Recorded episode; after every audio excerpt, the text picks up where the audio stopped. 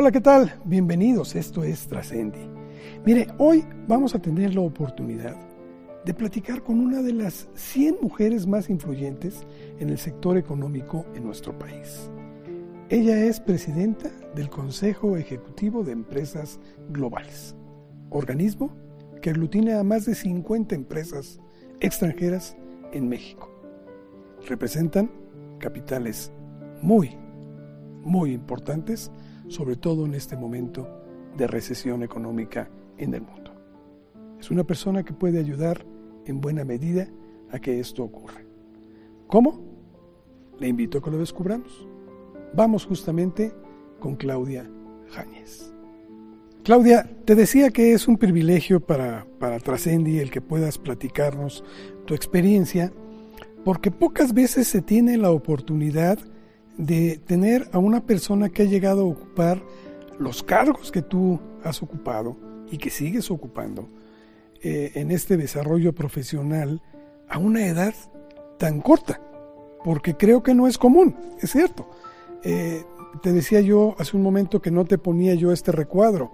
La propia revista Forbes lo comenta, que eres de las 100 mujeres más influyentes en el sector eh, económico del país. Y, creo que esto te lo has ganado a pulso. Ya vamos a platicar extensamente de cómo lo has conseguido, pero por esto hago el, presente eh, marco para que la gente te conozca. Yo quisiera ir por partes. Vamos primero, ¿dónde naces y qué estudias? Porque no es lo mismo lo que estudiaste a lo que estás realizando ahora. Por favor, Claudia. Eh, pues muchísimas gracias, eh, Carlos. Antes que nada, agradecer a ti y a Trascendi el, interés en mi trayectoria profesional y sobre todo felicitarlos por hacer eh, pues esta labor y este tipo de, entrevistas de liderazgo que, creo que hoy este país, este gran país como es México, lo, lo, necesita. Así que muchísimas gracias por el, por el espacio y por el tiempo. Pues mira, ¿de dónde soy originaria? Soy de la Ciudad de México. Nací eh, acá en, la ciudad, eh, aquí y aquí sigo. Eh, soy una mexicana de hueso, de hueso colorado, creo, en este, en este país. Y estudié em, la licenciatura en Derecho en, en la Universidad La Salle. Eh, y tengo algunos otros estudios. También hice una especialidad en Derecho eh, Mercantil, Financiero, Comercial en la Universidad Panamericana. Eh, y estudié un diploma de negociación en Harvard. y también hice la maestría en Administración de Negocios, el MEDEX, en el IPADE. entonces, pues soy una plena convencida que, que, uno tiene que seguir siempre eh, preparándose y pues bueno, eh, formal y académicamente esos son los, los estudios que hice. Y digo formal eh, porque ya platicaremos, porque estoy convencida que la vida es la que más te enseña y la, y la, y la experiencia laboral. Comparto totalmente contigo. Así es que chilanga de corazón. Así es. Claudia, tu familia, ¿Tu familia cómo es? ¿Estaba inmersa dentro de, del sector industrial? ¿Algo que te llevara a esa vocación? No, fíjate que no. Mi papá, eh, eh, que en paz descanse, era médico, médico internista. Mi mamá eh, nunca tuvo un trabajo formalmente, aunque hace muchísimas cosas de manualidades y tenía su propio negocio. tengo un hermano gemelo, hombre, eh, como, decimos en México, cuates, em, que, tampoco se dedica al, sector industrial y tengo una hermana eh, más eh, menor em, que es doctora en psicoanálisis. Em, ¿Y cómo fue que yo llegué a este mundo industrial? pues mira, la verdad es que yo creo que me tocó terminar la carrera cuando este país estaba iniciando con el Tratado de Libre Comercio. Eh, yo siempre les digo cuando estoy con gente muy joven que sí, este país es uno antes del Tratado de Libre Comercio con Estados Unidos y Canadá, que fue cuando empezamos a abrir las fronteras, y uno después. Em, entonces, eh, yo acabé mi, carrera eh, a mediados de los noventas. Este país justo estaba en esa transición. Em, y yo, eh, yo creo que algunos meses, tal vez tres meses antes de terminar la universidad, por cierto, trabajo desde los 19 años, 20 años. Em, decidí trabajar mientras estudiaba, trabajaba para una firma de abogados pequeña que particularmente se dedicaba al derecho financiero, Em, de, estas bancas que había en ese entonces que les llamaban bancas de segundo piso, banca privada. Em, y, cuando iba a terminar la universidad, pues me llegó eh, que, Ford Motor Company estaba trayendo su financiera a México eh, y que la iban a abrir y que estaban buscando pues gente que, que, entrara a, a, trabajar. Entonces, la verdad es que yo entré muy joven, creo que tenía 23 años, 24 23 eh, años. Em, y, pues fue un mundo que desde ahí me di cuenta que, que pues había un mundo allá afuera eh, que, era, que era distinto. Eh, pues evidentemente en, ese entonces pues no había tantas empresas como las hay hoy, ni chicas, ni medianas, ni grandes. me parece que, que, este país estaba justo en esa, en esa transformación. Entonces, entré a trabajar en 1995 a la financiera de Ford, me toca lanzarla eh, junto con otras 10 personas. Entonces yo siempre les digo que para mí eh, Ford Credit era como haber tenido un bebé, al final es una subsidiaria de Ford Motor Company que, trajeron al, al, país. Y, y de ahí me di cuenta desde pues muy joven que me gustaban los negocios, que me gustaban las operaciones, eh, la manufactura, que me gustaban los procesos. Y tal vez porque nunca entré como esta área legal en donde ya tienes, pues imagínate, si era una compañía nueva, pues había que crear todos los perfiles, había que, eh, que lanzarla. Entonces, la verdad es que hoy a 26 años de esa fecha, creo que si me regreso, nunca he tenido una carrera eh, típica eh, de, bueno, pues aquí está lo que tienes que hacer y, ya está, ¿no?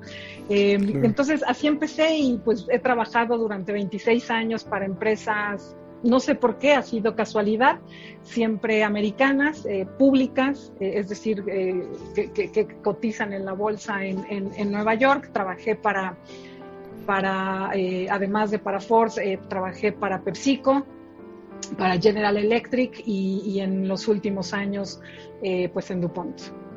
Que de hecho acabas de dejar DuPont después de eh, Latinoamérica, que después de haber hecho un extraordinario papel.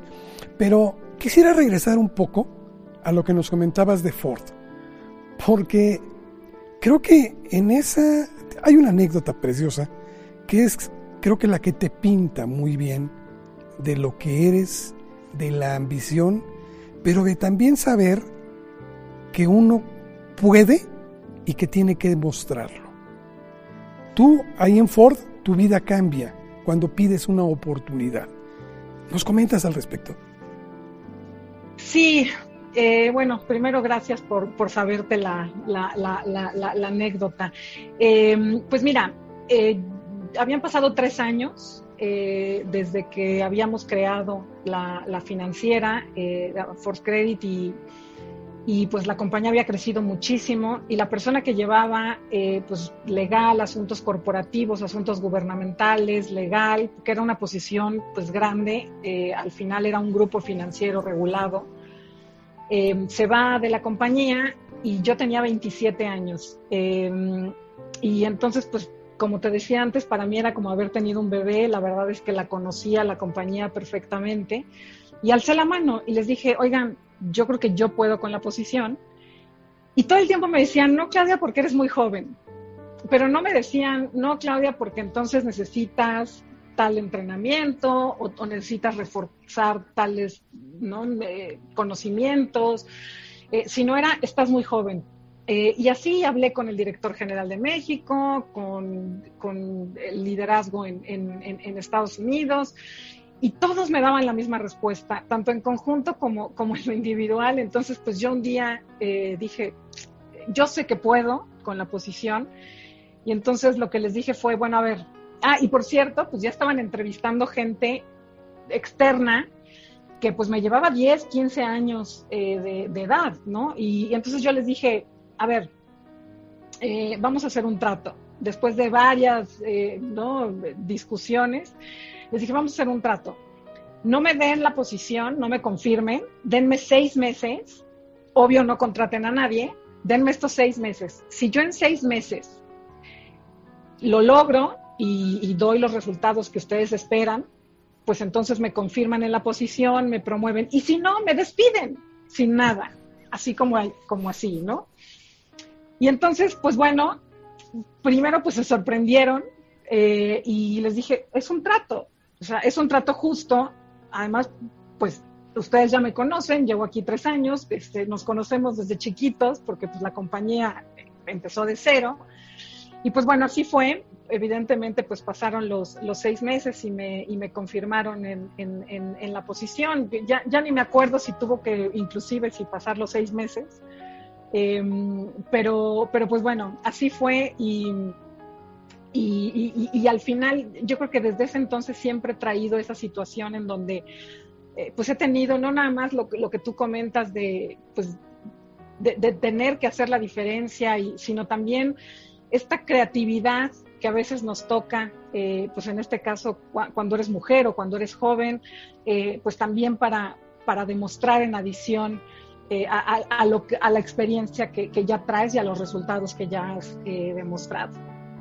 Eso quería comentarte precisamente. ¿Tú crees que tu condición de mujer ha hecho que tengas que esforzarte mucho más que si hubieras sido hombre para llegar a esta posición? Mira, es difícil saberlo, pero yo casi te puedo asegurar que sí. Eh, sí, sobre todo yo creo que en los primeros años, en lo que logras tener una reputación como la que yo eh, creo que he logrado al día de hoy, después de 26 años, eh, sí, me parece que, que, las mujeres siempre hemos tenido que demostrar un poco más. Y en mi caso, la verdad, sabes que además a mí me tocó empezar en los noventas, cuando estas cosas de diversidad, cuando no era común eh, que, hubiera mujeres, y hoy nos cuesta trabajo todavía encontrar mujeres en, puestos de liderazgo, pues imagina a, mediados de los, de los noventas, además en una industria eh, automotriz, en cierta forma automotriz financiera, pero en fin, de raíz automotriz, em, en donde en realidad éramos muy, muy pocas eh, mujeres. Em, pero sabes que tampoco lo he pensado nunca en, en, el sentido de víctima, sabes, de, ay, es que yo estoy donde estoy porque he tenido que trabajar el doble o el triple. Hoy, a lo mejor viéndolo hacia atrás, eh, eh, sí, sí creo que probablemente tuve que trabajar el doble o, el triple en algunos casos, eh, porque pues bueno, está comprobado, las mujeres tendemos a recibir, eh, por ejemplo, eh, retroalimentaciones mucho más duras que las de los hombres, sobre todo cuando estás creciendo, estas dudas que generas, si te vas a quedar o no te vas a quedar en la compañía, si vas a, a, poder crecer o te vas a ir. entonces, pues sí, yo creo que es una, una realidad y me alegra que hoy, en pleno 2021, pues eso empiece eh, a, notarse una, diferencia. Eh, sin embargo, sí creo que, hasta la fecha las mujeres tenemos que trabajar, pues a veces un, poco más que, nuestros colegas hombres. Tristemente, pero bueno, esa es la realidad y afortunadamente hay personas como tú y personas que también buscamos que esto cambie para que esto se transforme, porque si no es caminar como de brinquito, porque no estamos asentando los dos pies, como lo he dicho en algunos otros programas. Oye, Claudia, hoy estás como presidenta del Consejo Ejecutivo de Empresas Globales, un consejo que tiene más de 50 empresas, creo que son 54, tú me corregirás, 54 globales que son pues las empresas a lo mejor más importantes o dentro de las más importantes en el país y que tienen injerencia en, el extranjero o provienen del extranjero y tienen injerencia en los planes incluso económicos y de desarrollo de cada nación. Para llegar a esta posición, tú tienes que tener algo que has dado. ¿Cuál es tu secreto, Claudia? ¿Cuál es tu secreto? ¿Qué es lo que le has impuesto? Porque has estado en PepsiCo, en Ford, en DuPont y en todas sales con mucho éxito. Hay un sello que te caracteriza. ¿Cuál es este sello? Bueno, mira, te cuento un poco del Consejo de Empresas Globales y te cuento un poco cómo, cómo es que soy la, la, la, la presidenta. Em, e intento responder tu, tu pregunta. Eh, el Consejo de Empresas Globales se creó en el 2004 y es particularmente para que las empresas extranjeras puedan colaborar en políticas públicas y tener, si me permites la expresión, una voz en la mesa pública. Em, al final todas las, compañías del Consejo em, cotizan en alguna bolsa fuera del, del país. y yo tomé la presidencia de DuPont México, quien es miembro del eh, Consejo de Empresas Globales. Em, en el 2015, eh, desde el 2015 era yo la, presidenta de, DuPont México. Em, y desde ese momento fui eh, también miembro del comité ejecutivo, me invitaron a ser miembro del comité ejecutivo del, del Consejo de Empresas Globales. Em, y eh, pues pasaran los, los años em, y tenía que haber un cambio de, presidencia y los estatutos decían en ese entonces que un miembro del comité ejecutivo de los actuales tenía que ocupar esa presidencia. Y mis colegas eh, por cierto, en el Consejo de Empresas Globales solo participan los presidentes de estas compañías em, que, son, que son miembros eh, y tienen un suplente, pero pero es, al no ser una cámara, es un consejo. Quienes participamos, pues somos los, los, presidentes de las, de las compañías. Em, pues mis colegas me decían, Claudia, creemos que tú puedes ocupar pues la presidencia. Eh, había, eh, te estoy hablando de finales del, del 2018, em, venía un cambio de gobierno, como, como sabemos, el presidente López Obrador ya era presidente electo. Eh, y yo al principio la verdad es que dije que no, porque viajaba muchísimo, eh, tengo, eh, tenía la responsabilidad también por Latinoamérica, entonces pues viajaba muchísimo, em, con una gran responsabilidad eh, a lo largo de toda la región. y un día dije, ¿por qué no? Yo misma me, me, me, me empecé a cuestionar, a ver, si mis colegas están viendo algo en mí, a tu pregunta, eh, que, yo puedo con el perfil que tengo, pues ayudar al Consejo en estos siguientes años con un gobierno distinto, eh, eh, con, una, con una situación en México complicada. Y eso que todavía no sabía que me venía el COVID. Carlos, porque si hubiera yo sabido que además de todo, en el 2020 este, me iba a venir la pandemia más grande que ha tenido la humanidad en su era moderna, este, pues creo que menos lo, lo, o lo hubiera pensado todavía más, pero Em, entonces, bueno, un día dije, bueno, ¿y por qué no? Y, lo acepté. ¿Y sabes qué? Lo acepté precisamente por, por darle algo a mi país, por regresarle algo a mi país desde la iniciativa privada.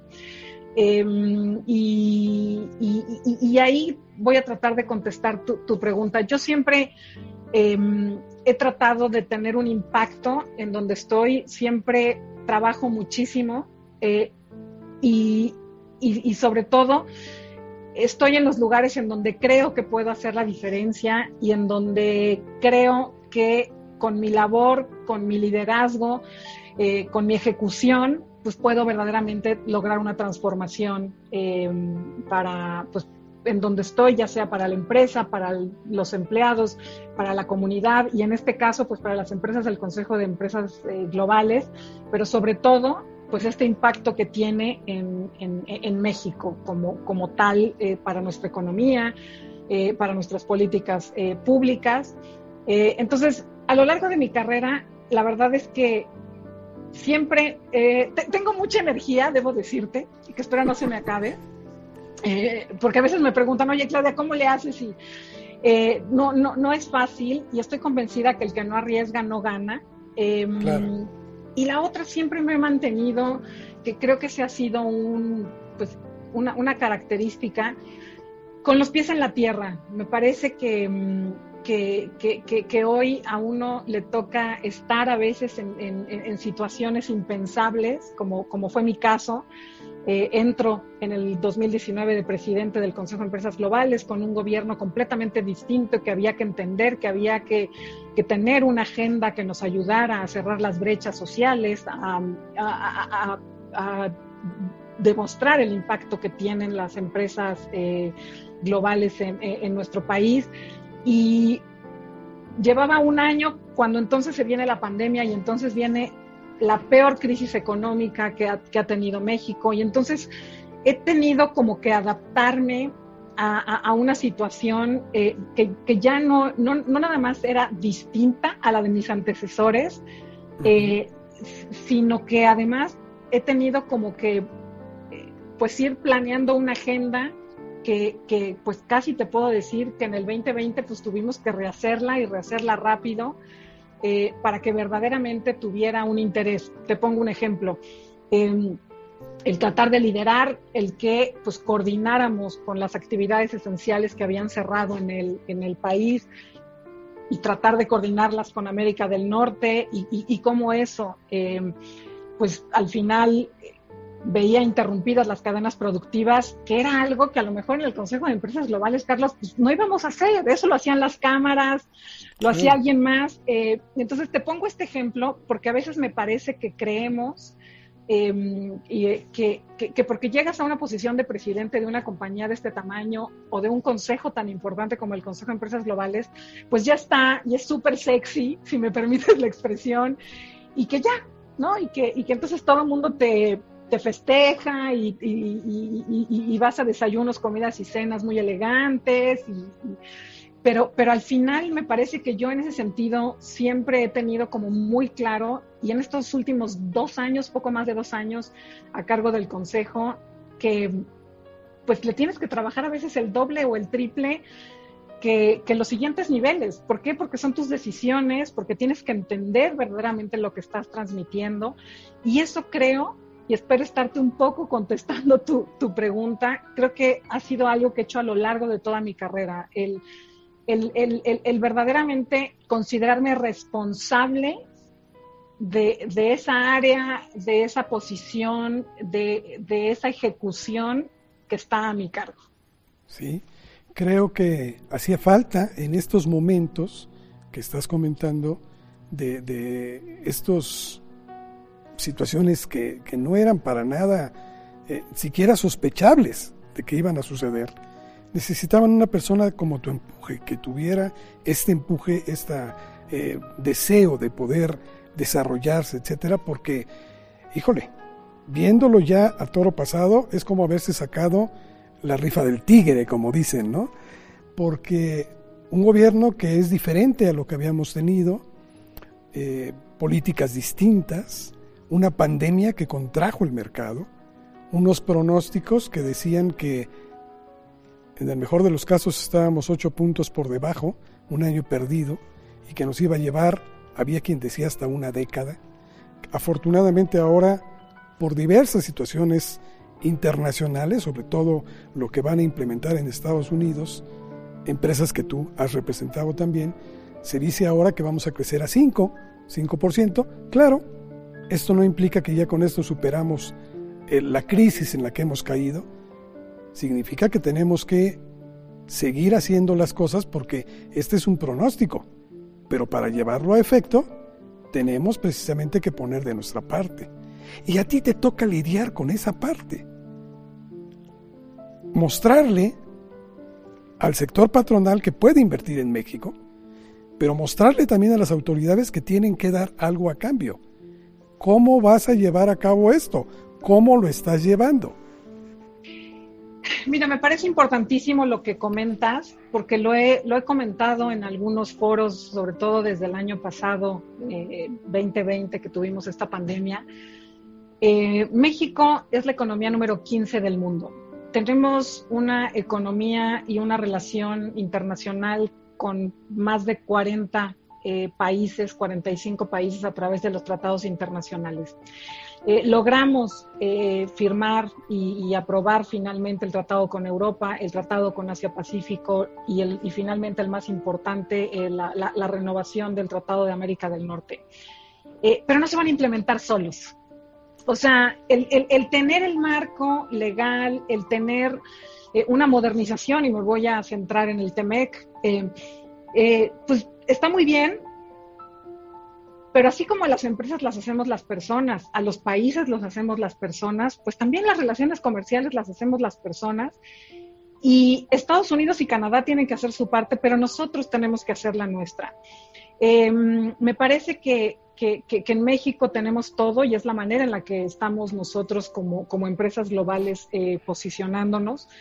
El tratar de promover un mejor entorno de negocios, el tratar de fomentar esta competitividad de México, eh, al final, eh, creo que en México tenemos el talento que necesitamos eh, para salir adelante. somos un país muy joven, con muchas ganas. y me parece que, tenemos que impulsar estas capacidades, tanto técnicas como científicas, de negocios, para, que, para que este país pueda, pueda salir adelante. Em, al final, eh, pues el que incentivemos como, como empresas un crecimiento económico que sobre todo sea sostenible y sobre todo que nos ayude a cerrar esta brecha entre los muchos Méxicos que hay dentro de México. Em, y, yo por eso, pues desde el Consejo de Empresas Globales, que, que son empresas que, que, hemos hecho negocios en muchos países, en negocios pequeños, medianos, grandes, cerrados, abiertos, Em, y, el traer a la mesa, eh, pues, estas mejores prácticas que hay en otros países para que, para que México pueda, pueda crecer, pues es lo que, lo que nosotros traemos eh, a la mesa y, y, sobre todo estamos eh, pues también convencidos que, que hoy más que nunca, Carlos, tenemos que trabajar juntos. Eh, me parece que, en México estábamos como muy acostumbrados a que, pues bueno, aquí está el gobierno, la iniciativa privada, cada quien en su esquina o cada quien en su trinchera. Em, creo que también como sociedad estábamos acostumbrados a decir, ah, no, esto es problema del gobierno, no mío. Em, y, al final, pues somos una democracia joven, si la comparas con, las democracias Em, y, creo que, estamos empezando a entender que, un país no lo hace únicamente su gobierno o no lo hace únicamente la iniciativa privada. Eh, y nosotros por eso también, y, eso es algo que estoy convencida en lo personal, que tiene que ser el gobierno, la academia, el, sector eh, privado, las asociaciones civiles, que juntos eh, sigamos caminando en este camino para verdaderamente implementar y hacer que México pues, sea un país más desarrollado, más justo, más equitativo y sobre todo mucho más productivo. Totalmente de acuerdo contigo, porque es lo que hablábamos hace un rato de los hombres y las mujeres. Seguimos caminando de cojito y ese es un gran problema en el país, no solo por las mujeres y los hombres, sino porque cada quien nos pasa como aquella anécdota que dicen eh, del dichoso cangrejo que se echa a la cubeta, ¿no? Y que lo jalan y que no trabajamos en equipo. ¿Cuál es la visión?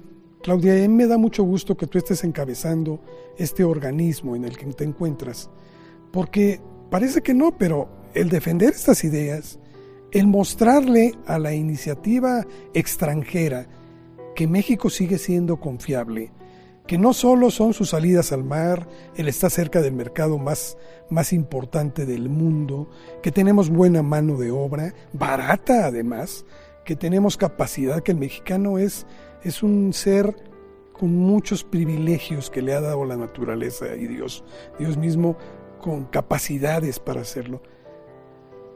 Pero tú formas una parte importante. ¿Cuál es la visión que ellos tienen de México, porque yo siento a veces que ustedes, por una parte, están como mexicanos y por otra, representando empresas extranjeras, que hay que entenderlo. Lo principal para ellos es que esto sea un negocio, si no, no estarían aquí. ¿Cómo venderles esa idea? ¿Cuál es la visión que ellos tienen de este México? Mira, Carlos, primero contarte que las empresas globales, la mayor parte de las empresas, pues algunas tienen 100 años eh, aquí, eh, otras un poco más de 100 años. Eh, DuPont, que yo lideraba hasta el 28 de febrero, este año cumple 96 años en, México. Em, entonces sabemos hacer negocios en México, así como lo sabemos hacer en otro, en otro país. Creemos en este país em, y, apostamos por, por este país. Em, y, yo que creo que es lo que hoy nos está haciendo falta, eh, y, tampoco es la primera vez que, lo digo, el tener esta visión de país de largo plazo. Eh, ¿Quién queremos ser? al final hoy esta pandemia vino a sacudir el mundo, eh, vino a sacudir el planeta, vino a sacudir la forma en la que estábamos organizados desde el punto de vista estructural como tal. Eh, y hay muchísimas ventajas que tiene México que creemos como empresas globales que no estamos aprovechando. Como por ejemplo aquellas compañías que tienen que salir de China y lo hemos escuchado mucho en todos los medios. Em, la pandemia también demostró la fortaleza que tenemos como América del Norte y como Américas eh, para estos bloques eh, productivos. Entonces, sí, lo que hemos tratado de ser mucho más vocales es en tener esta visión de país de largo plazo, el generar certidumbre jurídica, el generar un respeto al Estado de Derecho, y no me refiero nada más a la retórica de decir que haya respeto del Estado por el Estado de Derecho, sino el respetar estos contratos vigentes, el respetar estos contratos que están em, pues en, tanto entre privados como entre privados con el sector público, que están caminando, em, y sobre todo mandar estas señales de que la inversión privada, tanto nacional como extranjera, es bienvenida en el país. Porque, porque los capitales, y tú lo sabes mejor que yo, y la inversión van a donde se siente bienvenida, como cualquier otra. Eh, entonces, al final hoy creo que estamos en una coyuntura en donde, como decía antes, seguimos siendo la economía número 15 del mundo. México es importante en el, en el y, no nada más en el entorno productivo, sino como país, como, como opinión.